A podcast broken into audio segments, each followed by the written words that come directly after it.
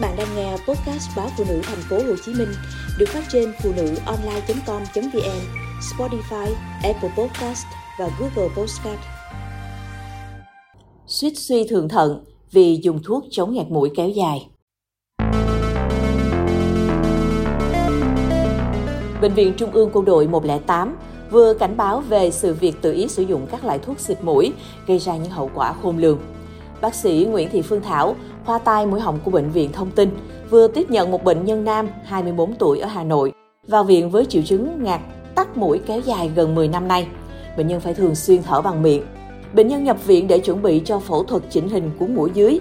Tuy nhiên khi thăm khám, các bác sĩ phát hiện ngoài các triệu chứng về mũi xoang, bệnh nhân có những biểu hiện rất kín đáo của bệnh lý nội tiết, giống hội chứng Cushing như rậm lông, mặt tròn đỏ, da mỏng, nhiều vết rạn da, yếu và giảm khối lượng cơ gốc chi, vân vân.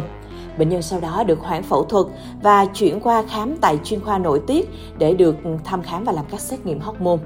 Qua khai thác tiền sử, các bác sĩ đã phát hiện bệnh nhân có giai đoạn hơn 5 năm liên tục tự ý sử dụng thuốc xịt mũi chống ngạt mũi có hoạt chất chống viêm dexamethasone mỗi ngày.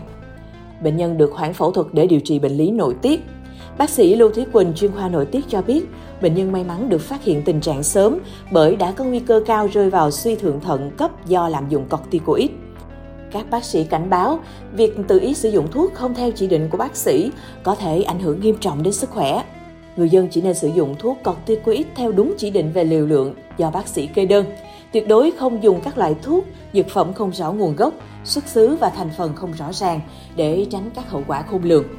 Các thuốc corticoid nếu được dùng đúng chỉ định, đúng liều lượng và thời gian thì có thể góp phần cứu sống người bệnh với rất nhiều loại bệnh lý nguy hiểm như cơn hen phế quản ác tính, sốc phản vệ, lupus ban đỏ hệ thống, thấp tim, suy tuyến thượng thận, viêm khớp dạng thấp, sơ cứng rải rác, vân vân.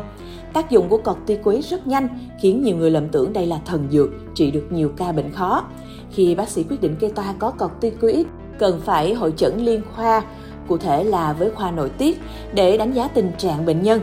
Liều lượng và thời gian cho bệnh nhân sử dụng corticoid cũng phải theo dõi sát sao, không dùng dài ngày, chỉ dùng trong 1 đến 2 ngày với liều lượng cực nhỏ. Trên toa thuốc cũng phải thể hiện rõ lý do tại sao phải dùng corticoid.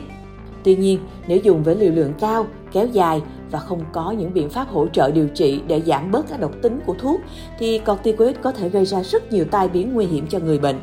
Cụ thể, bệnh nhân sẽ gặp những hậu quả nghiêm trọng như suy tuyến thượng thận, xuất huyết tiêu hóa, loãng xương, xẹp đốt sống, gù vẹo cột sống, tăng đường máu, tăng huyết áp, teo cơ, rối loạn tâm thần, trầm cảm, đục thủy tinh thể, suy giảm chức năng miễn dịch gây nhiễm trùng cơ hội, vân vân. Đặc biệt trẻ em lạm dụng corticoid sẽ làm chậm quá trình phát triển trí tuệ và tinh thần của trẻ.